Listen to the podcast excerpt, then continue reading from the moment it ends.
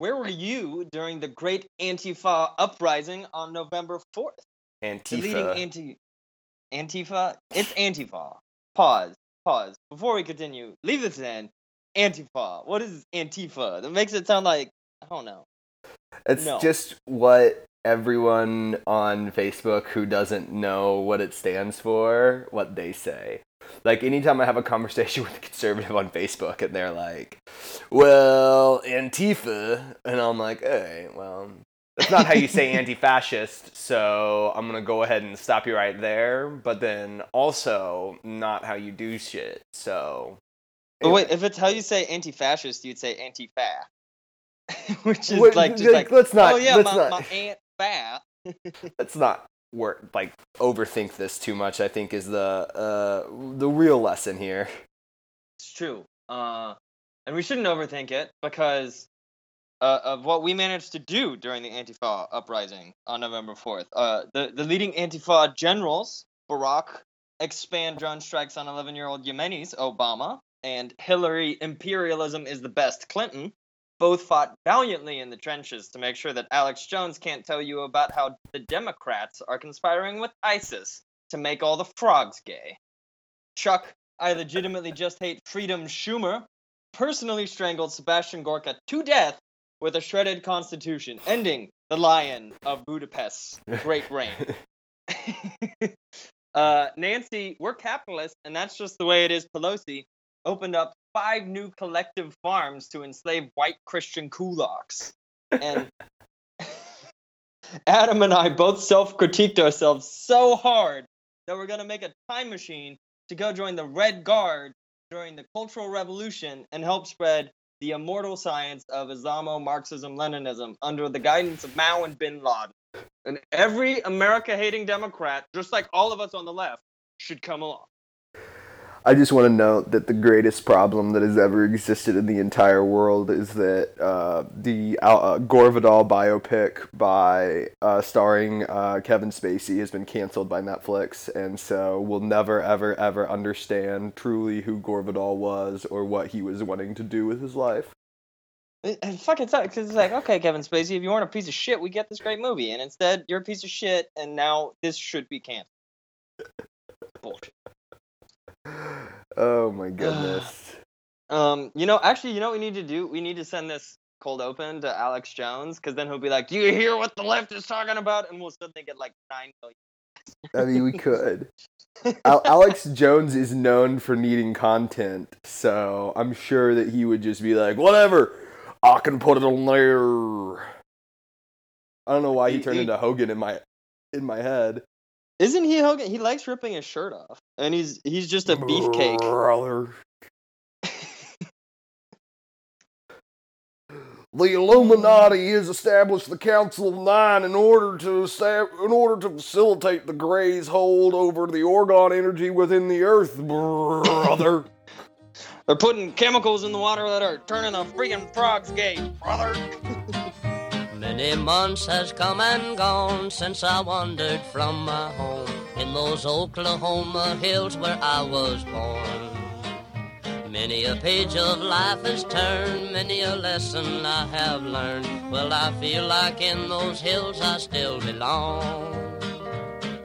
Way down yonder in the Indian Nation, I ride my pony on the reservation in those Oklahoma hills where I was born. Now way down yonder in the Indian Nation, the cowboy's life is my occupation in those Oklahoma hills where I was born. I'm Adam Burnett. And I'm Carl Roberts. And this is Red Star over Oklahoma. We are a small political and news podcast broadcasting about left politics and left politics in Oklahoma. How you doing this week, Carl? Uh, I mean, Sooners won. Uh, Sooners won Bedlam, so I'm doing good. Boomson. I, I do, Boomson. I Woo! do want to alienate all our, our, our cowboy listeners. It's important. It's okay. Uh, I don't know if y'all seen on the Twitter feed uh, the photo of the Red Army planting the Soviet flag on top of the Bundestag or the Reichstag actually at the time. Uh, that's th- that's how I feel about Oklahoma football in general. it's very it out. important, and uh, it it it makes us a stronger country. Um, when the boys in red win, y- you know it's it's gonna be a good day. I always, you know, I got a big old o- red OU flag, and it's a uh, crime in Oklahoma to fly a red flag with the intention of uh, causing a rebellion. But I do it every day. Just says OU, know- and the rebellion that I'm hoping to to bring to fruition is a national championship. Should we Let's wait? go. Should we like make a like a like pinko kami OU flag? I mean, Like eh like just a regular OU flag, but then with the hammer and sickle in like the upper left corner. I mean, we could. It wouldn't be hard. I have like, I have the exact flag we need hanging from my balcony at my house right now. I think I think if, if you actually wave that on OU's campus, like someone would snap a photo and be like, "The communists have taken over." I mean, yeah, they would just it, it would just be e- exclusively something passed around like OSU's campus, being like, look at those liberals with their actual school with books and not cartoons and chalk. Except their flag color, their flag black, uh, black and orange. They're just uh, they're just um market socialists, Yeah, market anarchists. So so they're they're just as bad. yeah, or worse. Well, anyway, thinking about people who are just as bad or worse. Uh, so Donna Brazile came out and had some things to say. I think you want to tell us about this one, Carl. Uh, yeah, I um uh, I want to start off with uh, a very important thing to say. Fuck Donna Brazile. Donna Brazile remains a terrible human being that assisted rigging the primary when she sent uh, uh, debate questions to the Hillary campaign before debate that she did not send to the Bernie campaign. Um, important note, very important note, in my opinion. Um, but this article she put out in Politico is like probably the biggest bombshell I think about the Democratic primary. like this is this is crazy, and I just want to want to go through it. I I pulled a bunch of quotes here, and I want to talk about what this means because like fundamentally, what she said in this article is that yes, uh, we do not live in a real democracy. Uh, the the Democratic Party conspired to throw the election to the Clintons, and uh, everything's What? terrible. Everything's terrible. I uh, I cannot believe, Carl, that you would come on this program and just tell bold-faced lies about what the uh, wonderful DNC is doing. You know, those guys. What do they do? They they try and get Democrats elected, and we know one thing if we know anything, and that's that liberals are always better than conservatives. They're different, Carl. The Democrats and the Republicans different. You're just gonna have to live with it.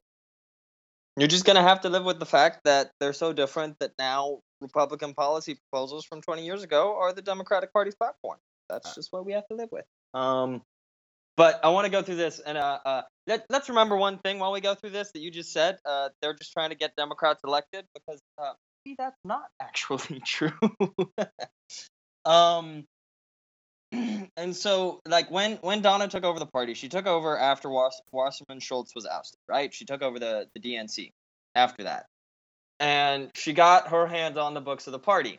And so I'm I'm just gonna read this. Um, officials from Hillary's campaign had taken a look at the DNC's books. Obama left the party 24 million dollars in debt, 15 million in bank debt, and more than 8 million owed to vendors after the 2012 campaign, and had been paying that off very slowly.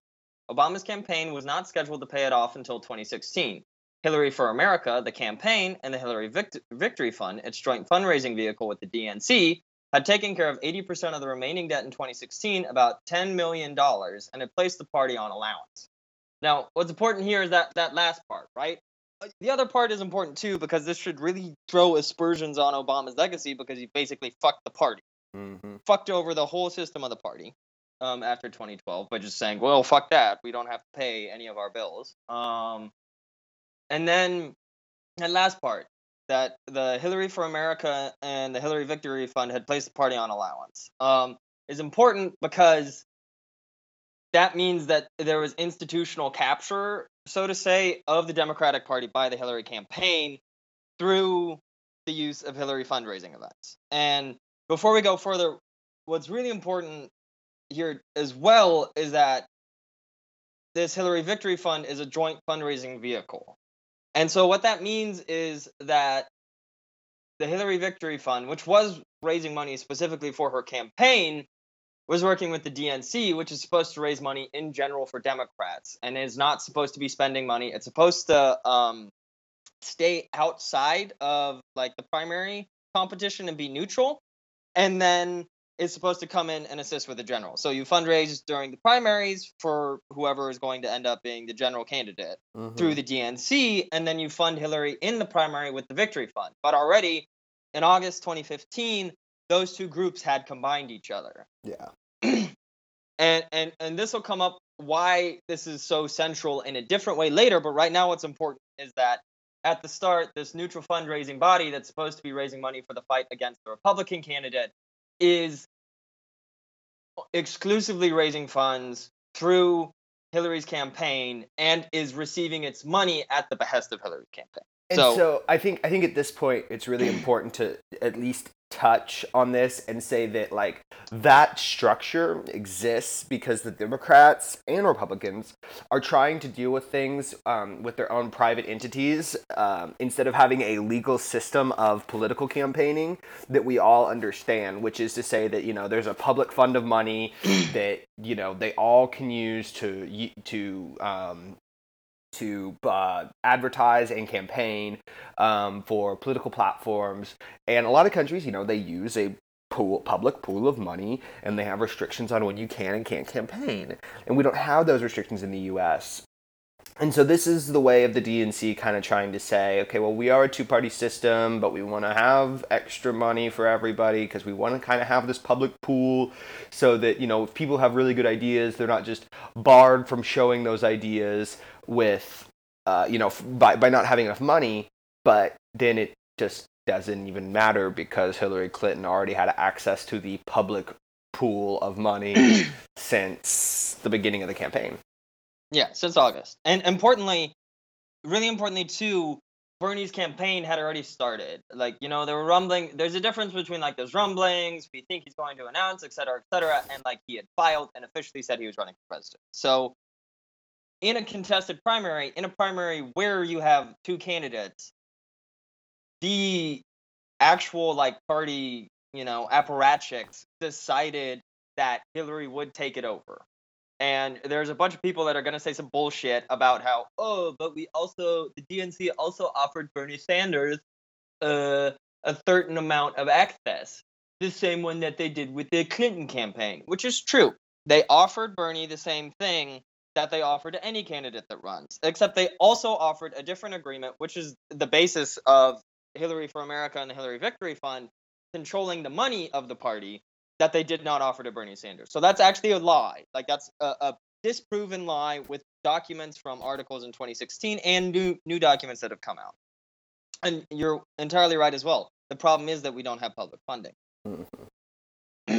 so let's uh, do another quote, which is going to be particularly another very damning quote, I think. Uh, and this this is starts with uh, Mrs. Brazile talking. Gary, how did they do this without me knowing? I asked. I don't know how Debbie relates to the officers, Gary said. He described the party as fully under the control of Hillary's campaign, which seemed to confirm the suspicions of the Bernie camp. The campaign had the DNC on life support, giving it money every month to meet its basic expenses, while the campaign was using the party as a fundraising clearinghouse. Under FEC law, FEC law, an individual can contribute a maximum of $2,700 directly to a presidential campaign but the limits are much higher for contributions to state parties and a party's national committee. The limits here are about three hundred fifty thousand dollars in total. If you if you add everything up together, it's a bit more than that, but it's it's in that ballpark, right? And so, what was going on is that through this joint fundraising uh, vehicle with the DNC that the Hillary Victory Fund had, they would have one fundraiser together, right? And then they would be able to raise this roughly three hundred fifty thousand dollars and put it into state parties to match up how much they're allowed to raise and the national party except hillary's campaign is controlling the flow of money the whole time which is in fact essentially like money laundering and i i don't know if if if this is legal or illegal in terms of how fec law works but it's definitely really scummy that what was happening is people were donating money to state parties which was then being controlled by hillary's electoral right Mm-hmm. and why that's important is because if you ask anyone who actually gives a shit about Democrat like Democrats winning office outside of the presidency, you will know that the Democrats have lost something like a thousand positions in state legislatures in the past 10 years, right? There is uh three uh, uh, like tripartite control of almost enough state legislatures and governorships to allow the Republican Party to introduce constitutional amendments right now. It's something like two or three states away from being at a point where they can do that Mm-hmm. because money that should have been going to state elections and down ballot national elections was being put through the DNC to allow Hillary's campaign to have access to it while she was competing in a primary with Bernie Sanders that was competitive. I know that she won in the end, but it was still it was not like a sure thing that she was going to win by any stretch of the imagination if you look at the numbers and how it played out, nor if you understand what was going on while it was happening. So what this means is that this joint fundraising vehicle was being used to rob down ballot elections that are just as important, if not in a lot of ways more important than the Mhm. presidency, because it controls our day to day political lives. You know, the Oklahoma state legislature being so fucking terrible at its job, which is something we've talked about a lot and we're going to talk about again today, is going to kill people. And Oklahoma Democratic Party money was being taken from people running for state senate, people running for, you know, the state house, et cetera, et cetera, to be used on Hillary's losing campaign in 2016 while she's competing with someone else. That is what that's what Donna Brazile is describing. Yeah. Um, and Donna Brazile says she realized this explic- explicitly. She says, Wait, I said, that victory fund was supposed to be for whoever was the nominee in the state party races. You're telling me that Hillary has been controlling it since before she got the nomination? And that line right there, literally, anyone who has said they rigged the primary is correct. That is that is the head of the DNC saying we rigged the primary. Oh my gosh, it's just so. It, and I know this is something that we had discussed when we to talk about, and it's just something I, I, I can't not think about whenever you know I hear these things and we you know break this down. But it's just like, man, good lord, I wish there was an actual left in the U.S. You know, I, I, I, this is so ridiculous that um, you know we can't even you know breach the difficulties of some of these questions uh, you know some difficult political questions and different organizing questions and difficult uh, you know other questions in that sense when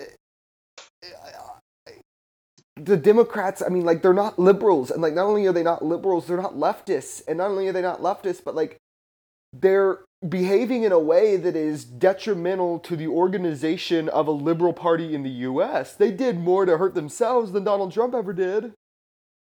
A hundred percent. You know, this is this is like when you try to use, uh, you know, when you when you throw out your Pokemon and then it hurts itself in its confusion, right? That's Mhm. essentially what happened here. Except it wasn't just confusion; it was it hurts itself in its corruption. Yeah. And and and I mean, and and we're gonna read some more stuff here because what we're gonna find out is that they were part and parcel of of of, of screwing over everyone who lives in America that doesn't want to see Republicans in office. Um, so he- he- here's another quote. Right around the time of the convention, the leaked emails revealed Hillary's campaign was grabbing money from the state parties for its own purposes, leaving the states with very little to support down ballot races, like I like we've just described to some extent. A political story, po- Politico story published on May 2nd, 2016, described the big fundraising vehicle she had launched through the states the summer before, quoting a vow she had made to rebuild the party from the ground up. When our states, when our state parties are strong, we win. That's what will happen. And I want I, I want to focus on that last part of what Hillary said.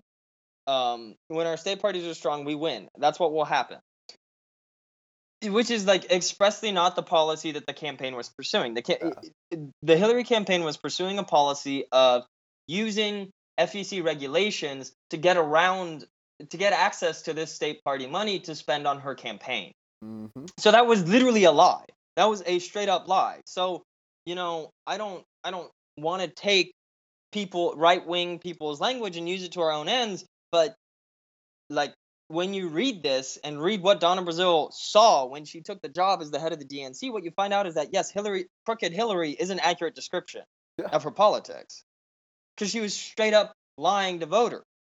Well, and I think I think you know the, the the step past this is to really evaluate the like incentives and the things that like Hillary pushed for. Is like those high level Democrats, like they have this like social liberalism that like is like okay, but like really isn't that great. Like I mean, you know, like I'm a huge advocate for LGBTQ plus rights, and I'm a huge advocate for people of color and women's rights, and like yeah, it's good that we have Democrats that are like willing to like deal with the Hyde Amendment and deal with, um, you know, access to health care and access to uh, um, marital rights um, and those kind of things. But like that does nothing for the like structural and institutional problems that like exist and are rampant. And even if you don't believe in like socialism or communism, like there's still a level of like discussion we can have where it's not like well, as Democrats, we always support more military spending. We support education, but only if it doesn't include tax cuts for the wealthy. And uh, yeah, we're really willing to like, you know, espouse like socially liberal values, but then you know create and maintain a police state that um, is you know detrimental to the growth of um, political communities that are marginalized. And also, I mean, also detriment. You know, a Democratic Party that's detrimental to union rights and organizations because the Democratic Party And then they has, has wonder from why- being friendly to that, and then And then they won- wonder why they can't get any white cla- white working class votes. yeah, and and I think I think it's also important to recognize that that part of this, like, one of the groundbreaking things about Bernie's campaign was that he funded it, and I know I donated donated to the campaign a little bit. He funded it with small donations from like a college student that made like, you know, in terms of the, the money I had in my pocket, I was making like six thousand dollars a year, right? Yeah. Because my parents w- were able to pay for my rent. Thank God, privilege I have. I know I'm aware, but and, and, and that I like that was the kind of support that he was getting, and at the same time, while he's getting this support, this grassroots support from people who who aren't making nearly as much money, um, Hillary Clinton is going for these people that are able to donate, you know, something like money that costs a hundred thousand dollars more than the average house in Tulsa, Oklahoma, mm-hmm. in like single donations. You know, the most expensive thing, ninety-five percent of Americans will ever buy is their home, and and the Clinton campaign focused on using the DNC as a money money laundering thing to take donations equivalent to the most expensive thing Americans will buy in their lifetime. Yep. Like, and and that I think you're totally right when you say, yeah, they have this type of social liberalism, and it's because this is how they win elections now. Is they go to these rich people, and these rich people are right. They care about feminism. They care about women's rights. They care about LGBTQ plus people's rights. You know, they they don't want cops killing black people that much probably i'm sure they also want cops defending their neighborhood because they have expensive homes and they like their property values Like I don't even think I Um, don't, like I, I I I don't even try and necessarily think of it like that. A lot of the times with, with this, it's it's it's like access almost. It's like I don't feel like I feel like you know they they you know are glad like, but I'm sure when they see a cop in their neighborhood, even then they're they you know they get nervous or don't like it as much if there's a cop parked in front of their house or whatever. But at the same time, the way I think about it is is do you know who has time to lobby school districts and go to PTA meetings and bitch about the quality of schools? white class or uh, you know working class or you know middle class people who have the ability to buy a massive home and to donate shitloads of money to Hillary Clinton or you know a democratic campaign and push for that and like that's not bad but at the same time like you know that is taking resources away from like inner city schools like you know they lobby to get the best teachers into their schools and they you know make sure that they have access to good food at their you know grocery stores. But and like take And advantage of that privilege. But like I, and there's yeah. I, I think uh, what you're describing is, is really important precisely because you know they act like oh we're not racist. We're not not like hillbillies in oklahoma right? Yeah.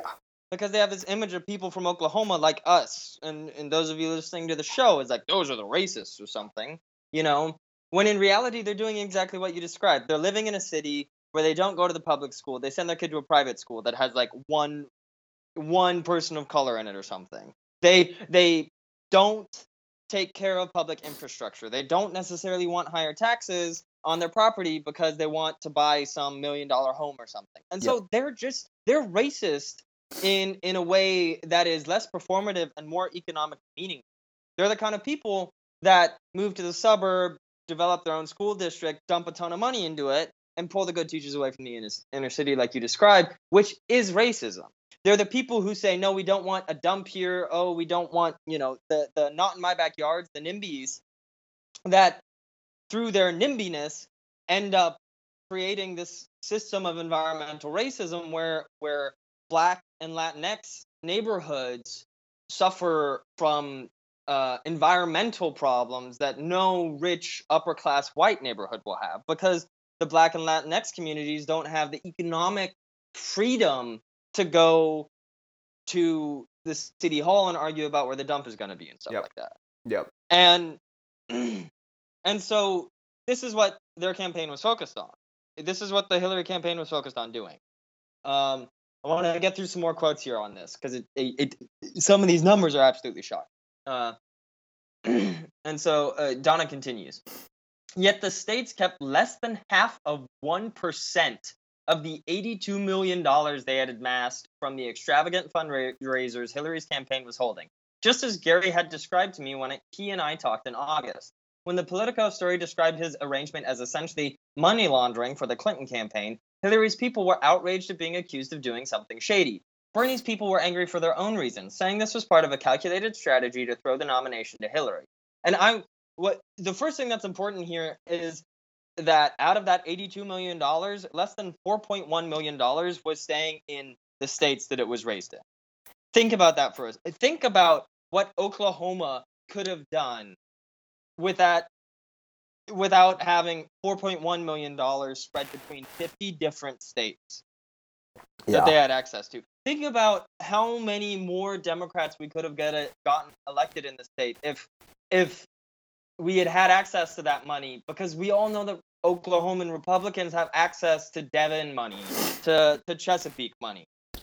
Like the Hillary campaign not only was throwing the election at the DNC, they were actively getting Republicans elected through through robbery at this point.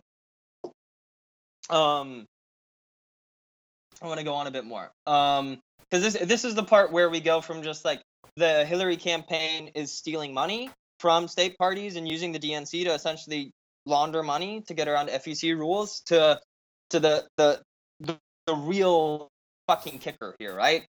The agreement signed by Amy Dacey, the former CEO of the DNC, and Robby Mook with a copy to Mark Elias specified that in exchange for ranging, uh, raising money and investing in the DNC, Hillary would control the party's finances, strategy, and all the money raised. Her campaign had the right of refusal of who would be the party communications director, and it would also and it would make final decisions on all the other staff. The DNC also was required to consult with the campaign about all other staffing, budgeting, data, analytics, and mailings. So, not only did they have the soft control of the purse in the DNC and the Democratic Party in general before the primary was over, they had control over message and staffing. So, what what this last quote that we're going to talk about says is is like the biggest point is that you know if if like we've described when we're talking about these other things, if you control the purse of the party, you're going to have undue influence, and that's going to shape party policy. But what happened in the 2016 primary, Democratic primary, was not just that they controlled the money, but that they also had explicit control over the entirety of the party, mm-hmm. right? So not only were they money laundering, not only were they influencing the party, they the Hillary campaign was explicitly using the Democratic Party to oppose Bernie Sanders. And I don't know if Bernie would have won the primary without that. But there is no reason to believe that he to believe that it wouldn't have been closer Yeah. and that he might have won in a way that he he clearly didn't. So if you're still a Hillary supporter after this, and and you send this to all your friends that are Hillary supporters, if you listen to this, you don't like democracy. You are as corrupt as Putin at this point, yeah. and and it is a shame to American democracy if you stand by Hillary Clinton after what Brazile said. And I get that Brazile is publishing a new book that she wants to get fucking shit for, right? But there's stuff from 2016 that corroborates this, and there are internal party documents that are around there that corroborate this. So if you're still a Clintonite, you're a bad person. Yep. We know that. Yep. Well, speaking of people who are full of poop, uh, my good friend uh, Bob Mueller picked up a couple of them and uh, took them to jail. uh, so we wanted to cover, of course, I'm sure um, if you guys have been paying attention to the news this week, you saw last Monday, week ago today, or I guess a week ago when this will come out. Um, uh, Robert Mueller, the special prosecutor um, assigned by uh, Jep, uh, Attorney uh, Deputy Attorney General uh, Rod Rosenstein uh, to investigate Russian collusion during the 2016 election, issued his first round of indictments. Um, so he indicted Paul Manafort, the former head of the campaign for Donald Trump, and he also indicted Rick Gates. Um, I'm going to get into this in just a second, but um, those indictments uh, carried with them, I think, 14 charges each. Um, I, actually think it might have been 7 and 14 charges, but it doesn't matter. A uh, bunch of charges. Um, and um, this comes on the immediately following um, a staffer for the Trump campaign who met with Russian officials who pled guilty um, to charges levied by um, Mueller. And so I want to take a moment and just explain a couple of these things because I think this is really, really important and is also something that is like very complex because I think that Mueller has a very defined strategy that I think he's employing.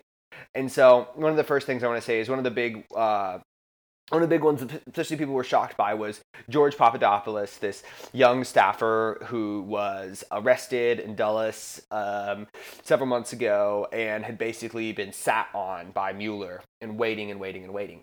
And so they eventually got him to plead guilty. And so what is really um, what what is really important is that um, so we have in the U.S. we have the Fourth Amendment. The Fourth says you're protected against unreasonable search and seizures. And so when the police or anybody, I mean, it doesn't necessarily have to be the police. There's lots of places the information can be gathered from. And whenever uh, information is gathered um, in violation of the Fourth Amendment, there are no there are civil there's civil liability, but there's no other liability except to exclude or not allow the evidence to be brought into court. And so, what is really important here is that the Fourth Amendment does not apply at all to grand juries. And so, Robert Mueller has a grand jury that he is issuing these indictments through. Basically, what he's doing is he is doing investigation and he's coming to this panel of people and he is saying, okay, here's what we have to prove to prove this crime. Here's the evidence we have. Is that enough for an indictment?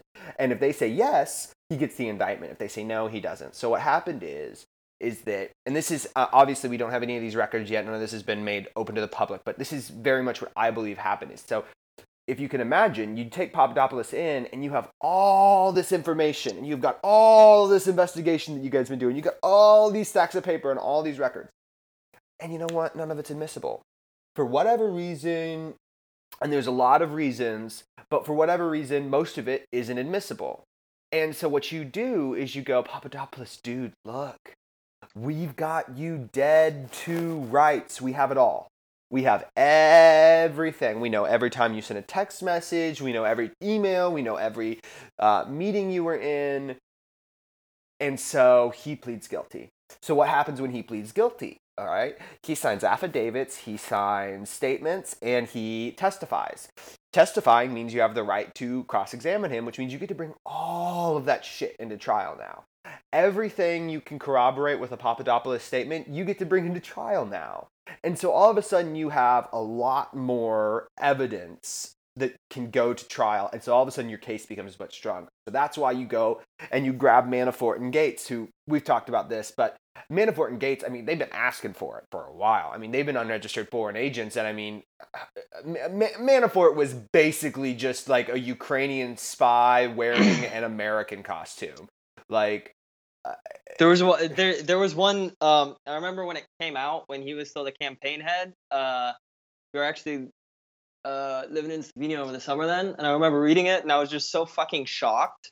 This story about him because when he was working with uh, Yanukovych in Ukraine, the American ambassador came up to him and was like, "Dude, I get that you're doing your job. I get that you're getting paid to do this, but like American to American, can you stop this because you're actively opposing our interests by like like trying to foment like Russian hatred and and and like massive conflict in Ukraine right now, dude. What Yeah. are you doing?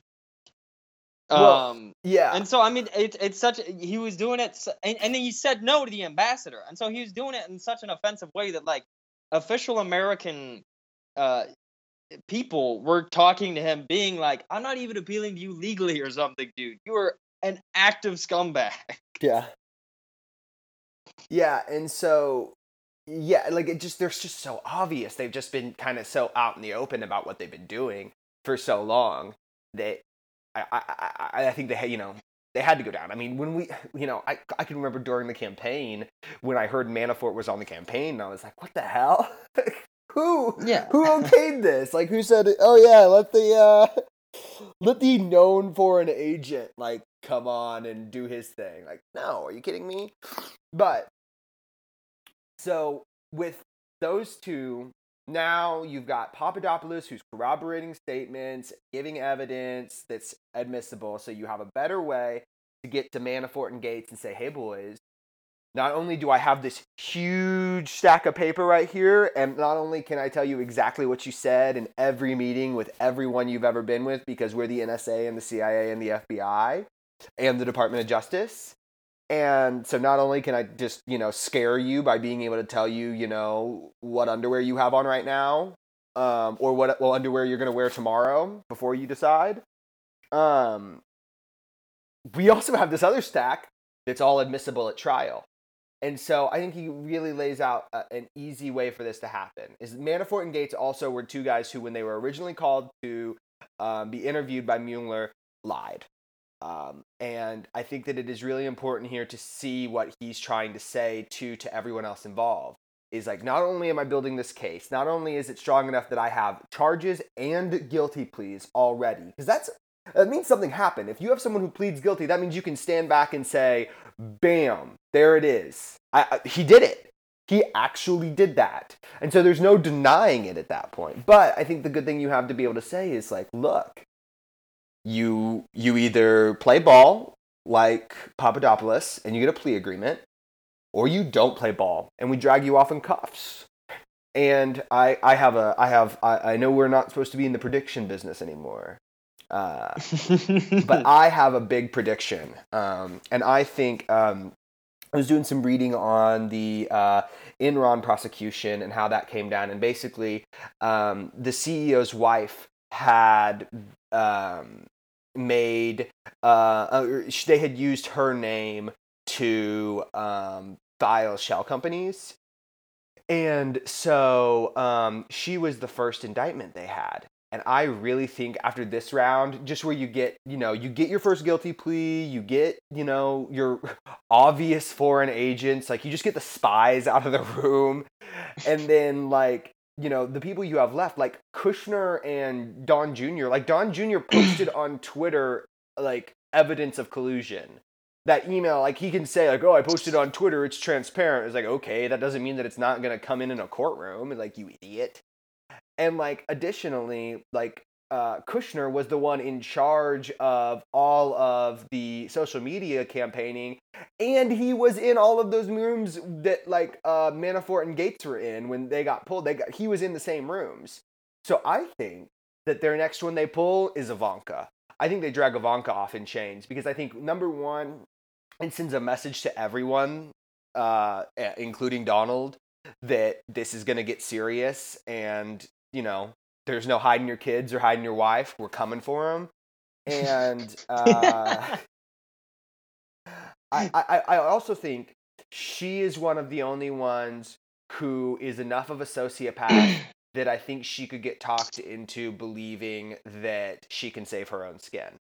Like honestly. Like well, I think yeah. I think that's like the most important thing here because what you have in like the Trump family and the Trump orbit are a bunch of very like obviously unintelligent people, right? Yeah. That think they're intelligent because they have a shit ton of money, um, and they believe that you only have money because you earn it. Yep. Um, and you have a shit, you know, you have a bunch of people that are very used to the most like disgusting, decadent creature comforts that you can have in the world, right? Um, and on top of that, you have this situation where you have a guy who's gonna come to them and say, "I'm gonna take away your Everything. 20 yachts filled with cocaine, and you're gonna have to go live in a in a room that you don't get to leave when you want to." Yeah. And Get- all they- you a uh, I mean- Gucci, Gu- Gucci orange jumpsuit, baby. and and so there someone is going to cave in that group of people not necessarily in the political operators but in the in the extended trump group of people that are just rich assholes that have never had you know that when their food is bad at the restaurant they buy the restaurant and fire everybody Yeah. like someone is going a hundred percent to not be able to take the pressure when Mueller says, "Hey, motherfucker, I'm gonna, I'm gonna get you, and I'm gonna get you bad if you don't talk." I, I, I and, and see and see I don't even I don't even think it's like that I, and ju- it, like and I have limited experience in being in rooms where prosecution is talking to defendants and having studied quite a bit of that let me tell you it's not even like that it what the conversation really is is you're already dead we have you you know you can you can walk out of this room but I'll just go file the indictment and we'll drag you back in here in cuffs it's fine. You can be obstinate and lie and tell me everything is, isn't true, but like you also can sit here and look at this right now and see that it is. It's like you know what you did and you know I'm not fucking stupid. And so what do you think is about to happen? You know. And I think that's and I just I like I see Ivanka is the weak as the weak link. I really do because principally I think that she's daddy's favorite. I think she's very, very pretty. And I think she's gotten away with whatever she's wanted to do her entire life. And I think that when they bring her into a room and they go, look, here's the sack we got on Kushner. We, we no, no matter what you say right now in this room, we're filing the indictment on Kushner.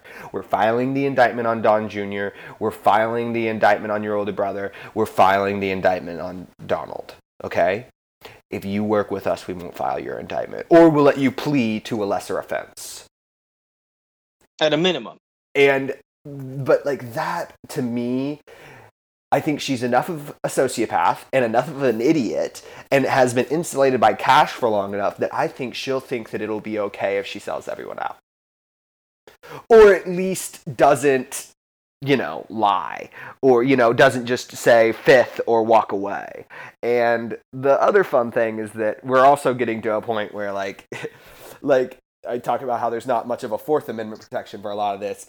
You're going to start losing fifth amendment protection too because when she says oh fifth amendment they'll go okay that's fine. Were you in the room with everyone when they were talking about it? And she's going to go well no. It's like oh okay that's not incriminating to you then. You have to answer. Or we'll hold you in contempt. Ooh, I didn't, I didn't know that's a thing. oh yeah you can't just say fifth and not answer. Uh, I see. My understanding of the American legal system is based on that Chappelle Show s- sketch where you just say "fifth." So that that's what I thought. uh no But- I think I think the other important thing too is that that was also a congressional interview and you can't ever plead the fifth in congressional interviews because it's not a criminal proceeding so well, I think what what the the last thing I want to say on this is that like the probably the biggest thing that we know now, especially from Papadopoulos, is that it looks very much like Jeff Sessions perjured himself in in the U.S. Congress, and I think how this is going to break down is not even necessarily that we're going to find actual collusion. What we'll probably find at the end is that some idiot like Papadopoulos was like, "Hey, let's do this," and then the whole campaign was like, "No, that's fucking not." Um, and I, yeah, I, I'm not that, closing out sure. the possibility that Jared wasn't talking with Russians about buying ads or something. But if we assume that didn't happen at all, which which very like very well could be the case, what's going to happen is the same thing that is going to happen now with Sessions these Mhm. idiots are going to do such a terrible job of covering up the fact that they didn't actually collude with the Russians that they're going to get in trouble because uh, uh, of the shitty job of covering it up. You know, like Jeff Sessions right now, because apparently Jeff Sessions was like, we're not fucking colluding with Russians, Papadopoulos.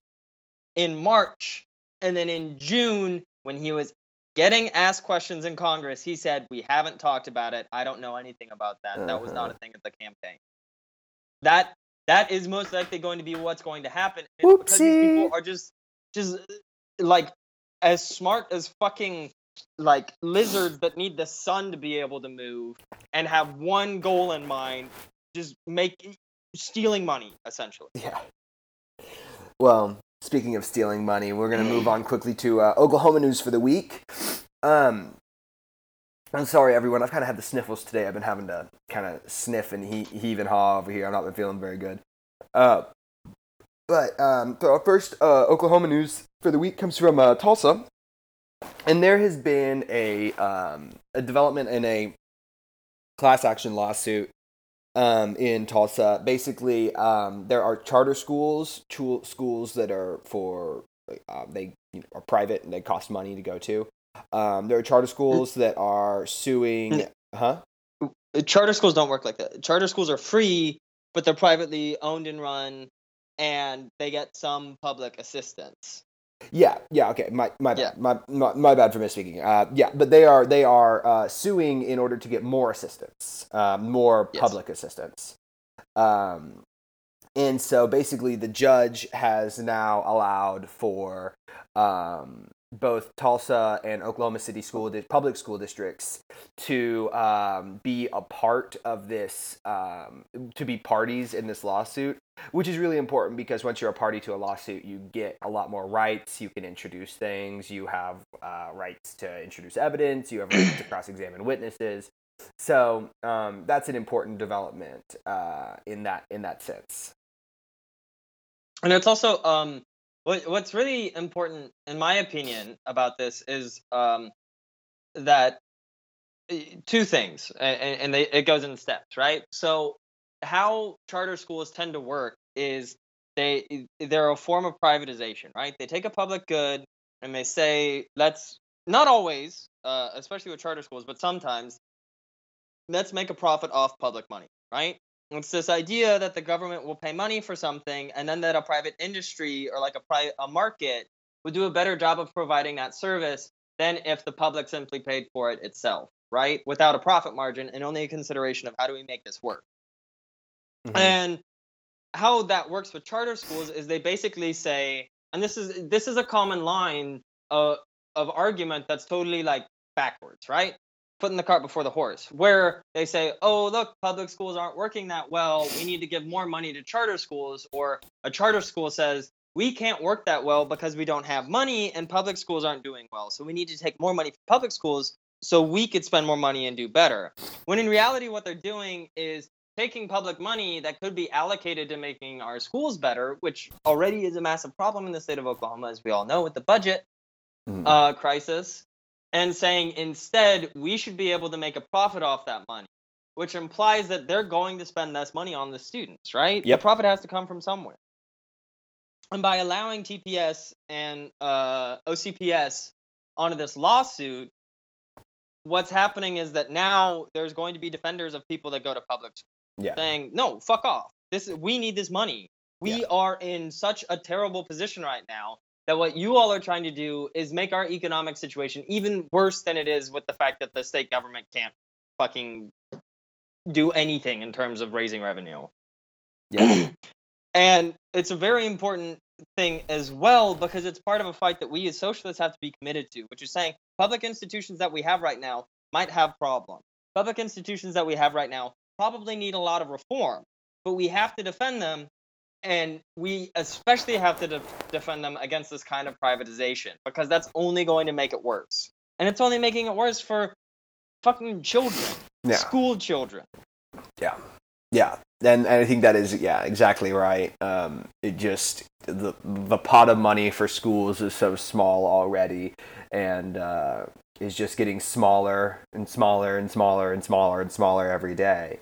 Um, and speaking of that getting smaller and smaller and smaller and smaller, our next story Um, and I think we're gonna we're doing a little bit of coverage of uh, the special session in our uh, conservative reading list for the week. But um, you know, as no surprise, I think if you know we'd had a budget agreement, it would have probably been the first thing we would have led with in our Oklahoma story.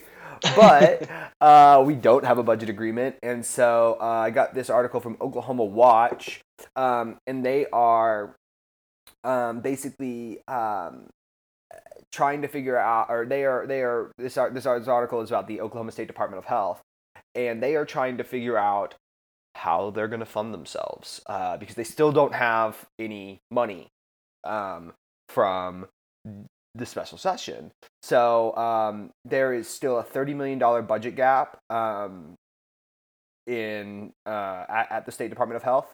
And so in early of 2018, they are planning on laying off 12% of their workforce. So 12% of the people involved with the State Department of Health are being laid off. Uh, and I think that is just uh, massive in the sense that, uh, you know, the thing you keep in a lot of those senses is your emergency rooms and doctors and surgeons. And so much can be done with preventative medicine that is so much cheaper. It's just so much cheaper. You know, if you have someone with a bad knee and you can rehab that knee instead of waiting for them to fall down a flight of stairs and throw their back out and break their arm and be out of work for 4 weeks, you know, that is a lot cheaper both on them as individuals and on our system as a whole. And so um, I think yeah. Yeah, so one of the big deals I think about this is that the state health department covers WIC, Women, Infants, and Children, which is one of the two programs we call food stamps, and some other things like immunizations, which are which are good for everybody, right? But specifically when it comes to spending money like WIC and being able to do that efficiently and so on, that's really important on two fronts. Uh, the first front is that it's some of the best money the government can spend money on programs like food stamps that directly help people eat and that directly help children tends to result in uh, government spending on stuff like that tends to result in about six or seven dollars of economic value being created outside of that one dollar being spent right so the government spends this one dollar and then as a society we get six or seven dollars out of of, of mm. economic activity of of, of not having like around. starved children money yeah, not lost productivity because parents have to do more work with their kids, et cetera, et cetera, et cetera, right? Yeah. So this is some of the best money. And I, I, I kind of have a problem with this argument because it says that we should be feeding kids because it's good for the economy. Where the second point that I think is the more important one is that like kids shouldn't be starving in America. Yeah, there's plenty and, of food. And the fact that the state is doing such a terrible job of producing revenue so that the Department of Health can run itself and do things like organize WIC money in Oklahoma means that, you know, in the richest country that's literally ever existed, there are going to be hungry kids now. Yeah. Like that that's a direct result of that. Um and this is the kind of thing that that happens whenever you have uh, the dictates capital deciding how how resources are allocated in our society. You know? Yep.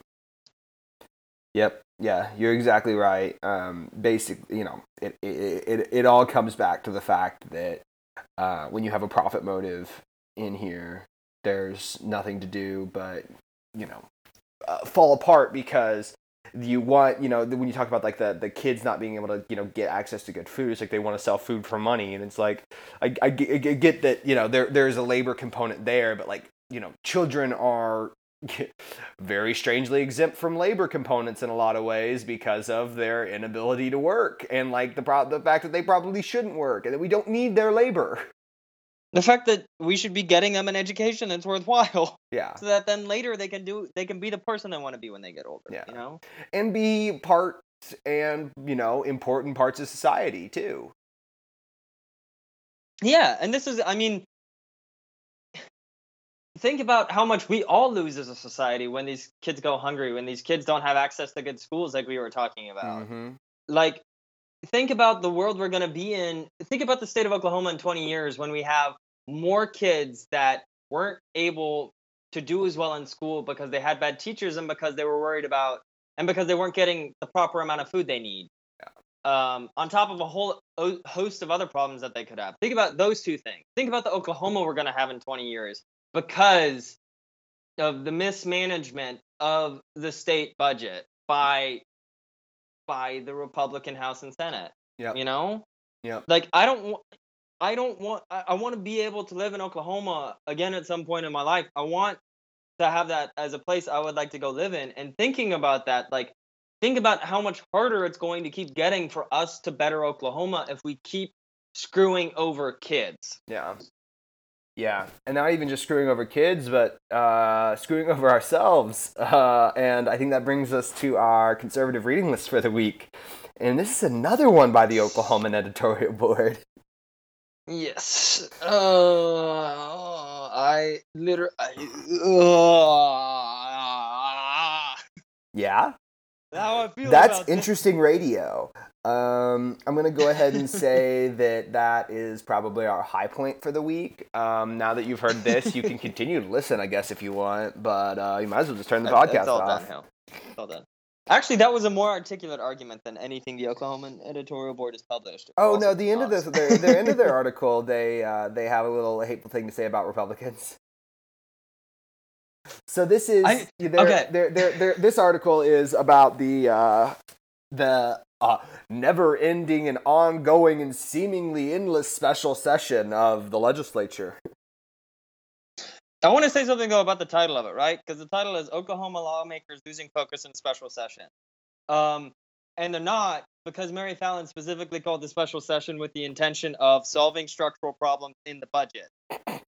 Like that was an express part of it. So like there's a, an express focus that this thing has. That's how this legally works. And they're saying, it's like, do you not get what the special session is, Oklahoma editorial board? Well, let's not squeeze the editorial board too much for what they do and don't think, um, because they're claiming basically in the in the beginning of this article, they're claiming that Republicans have totally forgotten why they went to the special session. Like you said, Mary Fallin called the special session to fix the budget hole, and so they go from saying, "Well, Republicans don't know why they're there, or don't remember why they're there." To saying that Democrats are the only ones holding everyone up because they won't vote for a cigarette tax. Uh, well, I, I want to talk about that. I think we, we need to talk about the cigarette tax specifically because of how precisely this is like the linchpin of their whole argument here, right? And and where they end up in saying Democrats won't support the cigarette tax, right? What they say is this is due in, this is due in part to Democratic opposition killing the tax measure on multiple occasions, despite the fact Democrats endorsed the tax in their House caucus agenda. Even though the whole time it's not the Democrats killing the cigarette tax. It's the Democrats saying we will 100% vote for the cigarette tax. You just have to also give us a, a GPT increase. Yep. So it's like a lie. And what the, the other thing they do with It's the, like a lie. Like you tell when you don't want to be heard saying the thing that you're actually doing. But this is only the second lie they say about the cigarette tax too, because they say when they start the article, like you say, precisely like you say, their claim is that the special session happened when the legislature, um, when the rather not the legislature, the uh, Supreme Court struck down the cigarette air quotes fee, but that's not why the special session started. Once again, it started because Mary Fallin called something different.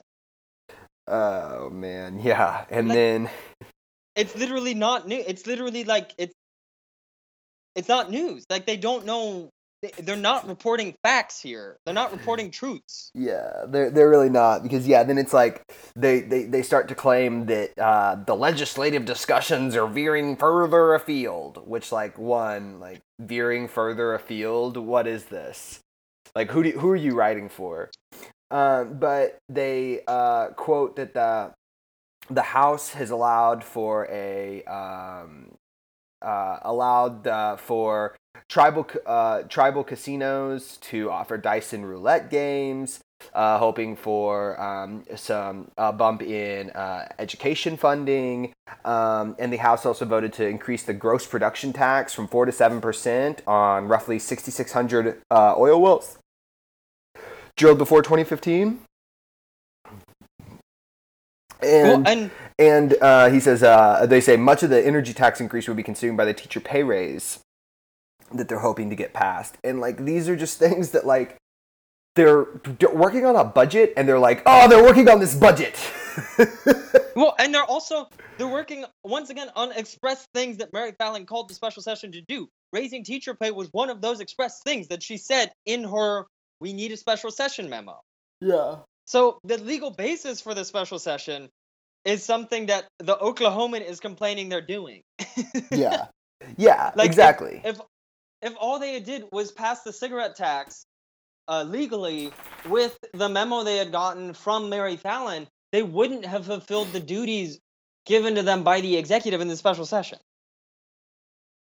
But I mean, we all know why this is actually happening, and it's because the Oklahoman editorial board is actually just uh, the shits of Devon executives turned into newspapers, right? I'm gonna I'm gonna read. I think this is will be a, a nice place for us to kind of get towards the end of uh, this for the week. But I want to read this these last two paragraphs. We and others encourage Governor Mary Fallin to limit the special session call so lawmakers could only deal with the 215 million dollar shortfall.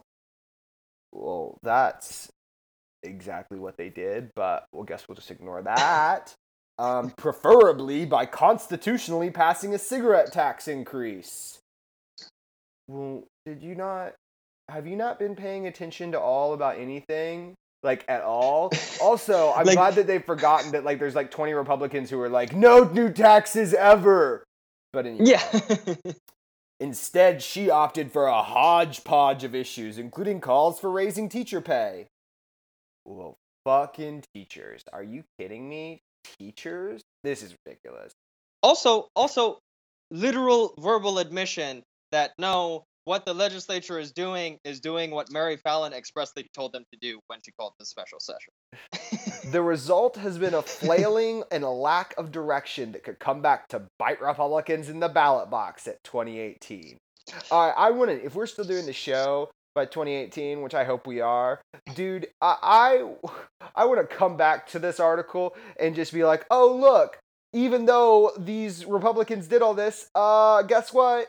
Uh, the Oklahoma editorial board still supports them totally. It's No it's matter not- what. It's not like it's not like if they do all these things that they're saying they don't want them to do, that they're gonna not support Republicans in the next election. Like, well, and it's like it's like how this ends is written with this tone like, "Damn it, Republicans, you shouldn't be losing, you should be winning." Yeah. So what the- He's... Oh, it's so so. Uh, just What, I what I have to yeah. as I as I put it to a friend here who asked about how the show is doing. 'cause We hadn't seen him. I hadn't seen him for a bit. They're like, "Oh, how's the show doing?" And I was like, "You know, it's really important that we're doing the show because there's only two actual news sources in the state of O- Oklahoma these days that are that are important, and that's Red Star over Oklahoma and Tulsa World. Because the other big newspaper is actually just a steaming pile of shit. I yeah yeah. I I just I I I I don't disagree. I, I'm. I'm so sick of the Oklahoma editorial board and the special session. In all honesty, I, I'm yeah, I'm fucking. I want. I just want teachers to have money and kids to not starve in Oklahoma. Let's be fucking done with guys. Oh, Come on. Well, I think that'll be uh, uh, it for us this week. Uh, if you want to check us out over on Facebook, you can check us out at facebook.com slash Red Star Over Oklahoma.